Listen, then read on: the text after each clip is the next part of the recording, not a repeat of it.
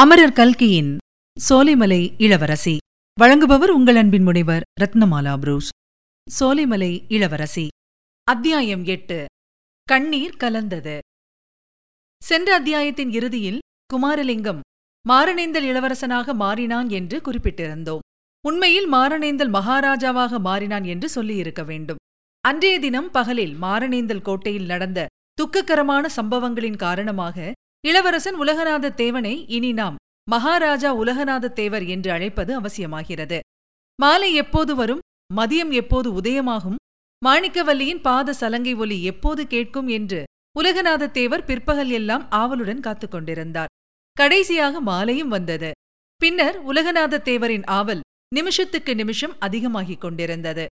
ஒருவேளை தம்முடைய ஆவல் பூர்த்தியாகாமலேயே போய்விடுமோ? எதிர்பாராத தடை ஏதேனும் நேர்ந்து மாணிக்கவல்லி வராமலிருந்து விடுவாளோ என்ற பயமும் அவருடைய மனத்தில் அடிக்கடி தோன்றிக் கொண்டிருந்தது. ஆனால் அம்மாதிரி உலகநாதத் தேவர் ஏமாற்றம் அடையும்படி நேரிடவில்லை.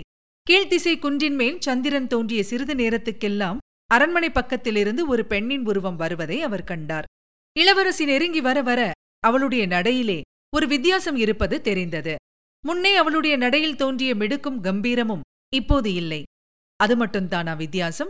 அன்று காலையும் மத்தியானமும் இளவரசி நடந்த போதெல்லாம் அவளுடைய கார் சிலம்பு கலீர் கலீர் என்று சப்தித்தது. அந்த ஒலி இப்போது ஏன் கேட்கவில்லை? வசந்த மண்டபத்தின் குரட்டில் உட்கார்ந்திருந்த உலகநாத தேவர் விரைந்து எழுந்து இளவரசி மாணிக்கவல்லியை எதிர்கொண்டு அழைப்பதற்காகச் சென்றார். ஏதோ ஒரு கெட்ட செய்தியை கேட்கப் போகிறோம் என்ற உள்ளுணர்ச்சி அவருடைய நெஞ்சில் அலைமோதி எழுந்து மார்பை விம்மி வெடிக்கச் செய்தது. மாலை நேரத்தில் மடலவிழ்ந்து மனம் விரித்த அழகிய மலர்கள் குலுங்கிய புஷ்பச் செடிகளுக்கு மத்தியில் மாணிக்கவல்லியின் முகமலரை உலகநாதத் தேவர் பார்த்தார். அவளுடைய விசாலமான கரிய விழிகள் இரண்டிலும் இரண்டு கண்ணீர் துளிகள் ததும்பி நின்று வெண்ணிலவின் ஒளியில் நன்முத்துக்களைப் போல் பிரகாசித்தன.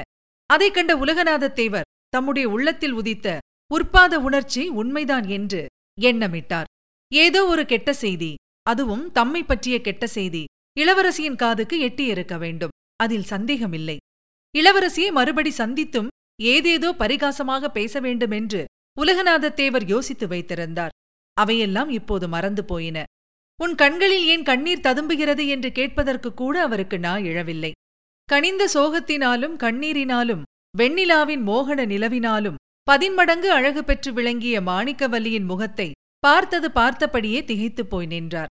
எனவே மாணிக்கவல்லிதான் முதலில் பேசும்படியாக நேர்ந்தது. நீண்ட பெருமூச்சுகளுக்கும் விம்மல்களுக்கும் இடையில் சோலைமலை இளவரசி ஐயா தாங்கள் இன்றிரவு இந்த கோட்டையை விட்டு போக முடியாது. இங்கேதான் இருந்தாக வேண்டும் என்றாள். அவள் சொல்ல வந்த கெட்ட செய்தியை இன்னும் சொல்லவில்லை என்று ஊகித்துக் கொண்ட உலகநாதத் தேவர் இன்றிரவு இங்கே நான் எப்படி இருக்க முடியும்? இரவு நேரத்தில் தப்பிச் சென்றால் தானே செல்லலாம்? எனக்கு தலைக்கு மேலே எத்தனையோ வேலை இருக்கிறதே என்றார். அதெல்லாம் எனக்கும் தெரிந்ததுதான். ஆனாலும் நீங்கள் இன்றிரவு போக முடியாது.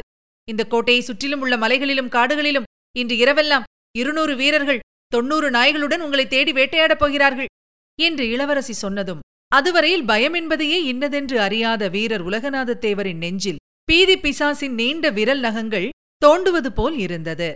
விரைவிலேயே அந்த உணர்ச்சியை சமாளித்துக் கொண்டு தேடினால் தேடட்டுமே அவர்களிடம் நான் அகப்பட்டுக் கொள்ள மாட்டேன். அப்படியே அகப்பட்டுக் கொண்டாலும் என்னதான் செய்து விடுவார்கள்?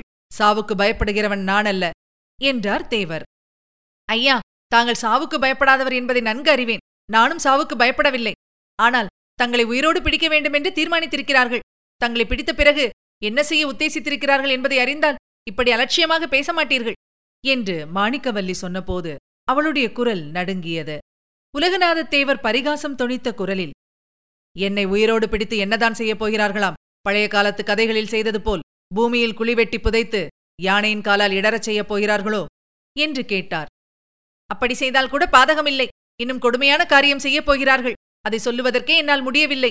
அவ்வளவு பயங்கரமான காரியம்! என்றாள் மாணிக்கவல்லி. இவ்விதம் சொல்லிய போதே அவளுடைய உடம்பு நடுங்குவதையும் அவள் முகத்திலே தோன்றிய பயங்கரத்தின் அறிகுறியையும் பார்த்துவிட்டு உலகநாதத் தேவர் பரிகாசத்தையும் அலட்சிய பாவத்தையும் விட்டுவிட தீர்மானித்தார். எந்தவித பயங்கர தண்டனையாக இருந்தாலும் இருக்கட்டும். அதற்காக நீ இப்படி மனம் கலங்க வேண்டாம். எல்லாம் சோலைமலை முருகன் சித்தப்படிதான் நடக்கும். இதையெல்லாம் உனக்கு யார் சொன்னார்கள்? என்று தேவர் கேட்டார். அரண்மனை அந்தப்புறத்தை தேடி வந்து வேறு யார் என்னிடம் சொல்லுவார்கள்? என் தகப்பனார்தான் சொன்னார். என்று இளவரசி கூறியபோது அவளுடைய கண்களிலே இருந்து கண்ணீர் அருவி அருவியாக பெருகிற்று. அந்த காட்சியானது உலகநாதத் தேவரின் உள்ளத்தை உருக்கிவிட்டது. தாம் இருந்த அபாயகரமான நிலைமையை கூட அவர் மறந்து இளவரசியின் மீது இரக்கம் கொண்டார். அந்த இரக்க உணர்ச்சியே அழியாத காதலுக்கு விதையாக உருக்கொண்டது. சட்டென்று தம்முடைய தாய் தந்தையரை பற்றிய நினைவு அவருடைய உள்ளத்தில் உதித்தது. மாரணேந்தல் கோட்டை பிடிபட்டதோ என்னவோ? தம்முடைய பெற்றோர்களின் கதி என்னவாயிற்றோ? தன் அருமை தம்பியை பாவிகள் என்ன செய்தார்களோ? இளவரசியின் விம்மலும் கண்ணீரும் நிற்கும் வரையில் சிறிது பொறுத்திருந்துவிட்டு நீ கூறியதிலிருந்து உன் தந்தை திரும்பி வந்துவிட்டார் என்று தெரிகிறது. மாரணேந்தல் கோட்டை பற்றி அவர் ஏதும் சொல்லவில்லையா? என் தாய் தந்தையரை பற்றி ஒரு செய்தியும் கூறவில்லையா? என்று கேட்டார். ஐயோ இந்த பாவியின் வாயினால் அதையெல்லாம் எப்படி சொல்லுவேன்? என்று கதறினாள் மாணிக்கவல்லி. தாம் எதிர்பார்த்த கெட்ட செய்தி இப்போதுதான் வரப்போகிறது என்பதை உணர்ந்த மாரணேந்தல் மன்னர். மாணிக்கவல்லி எப்படிப்பட்ட கெட்ட செய்தியானாலும் சொல்லு நான் எதற்கு மனம் கலங்க மாட்டேன்? உண்மையை அறிந்து கொள்ள என் மனம் துடிக்கிறது என்றார். ஐயா தாங்கள் இப்போது மாரணேந்தல் இளவரசர் அல்ல இன்று முதல் தாங்கள்தான் மாரணேந்தல் மகாராஜா என்று மாணிக்கவல்லி விம்மிக் கொண்டே கூறினாள். இளவரசி கூறியதன் பொருள் இன்னதென்று உலகநாதத் தேவருக்கு விளங்க சிறிது நேரம் பிடித்தது. விளங்கிய உடனே தேவரின் தலையில் ஒரு பெரிய மலையே விழுந்தது போல் ஆயிற்று. ஏதோ ஒரு துயரச் செய்தியை அவர் எதிர்பார்த்தவர்தான். என்றாலும் தந்தை இறந்தார் என்னும் செய்தி தனையரை ஓர் ஆட்டம் ஆட்டிவிட்டது. இதுவரையில் நின்று கொண்டே பேசியவர் திடீரென்று உடல் ஓய்ந்து தரையில் உட்கார்ந்தார். எவ்வளவு அடக்கப் பார்த்தும் முடியாமல் தேம்பலும் விம்மலும் பொங்கி வந்தன. இளவரசியும் அவர் அருகில் உட்கார்ந்து அவரை தேற்றுவதற்கு முயன்றாள். அப்போது அவ்விருவருடைய கண்ணீரும் கலந்து ஒன்றாகும்படி நேர்ந்தது. உலகநாதத் தேவர் சீக்கிரத்திலேயே தம்மை தேற்றிக் கொண்டார்.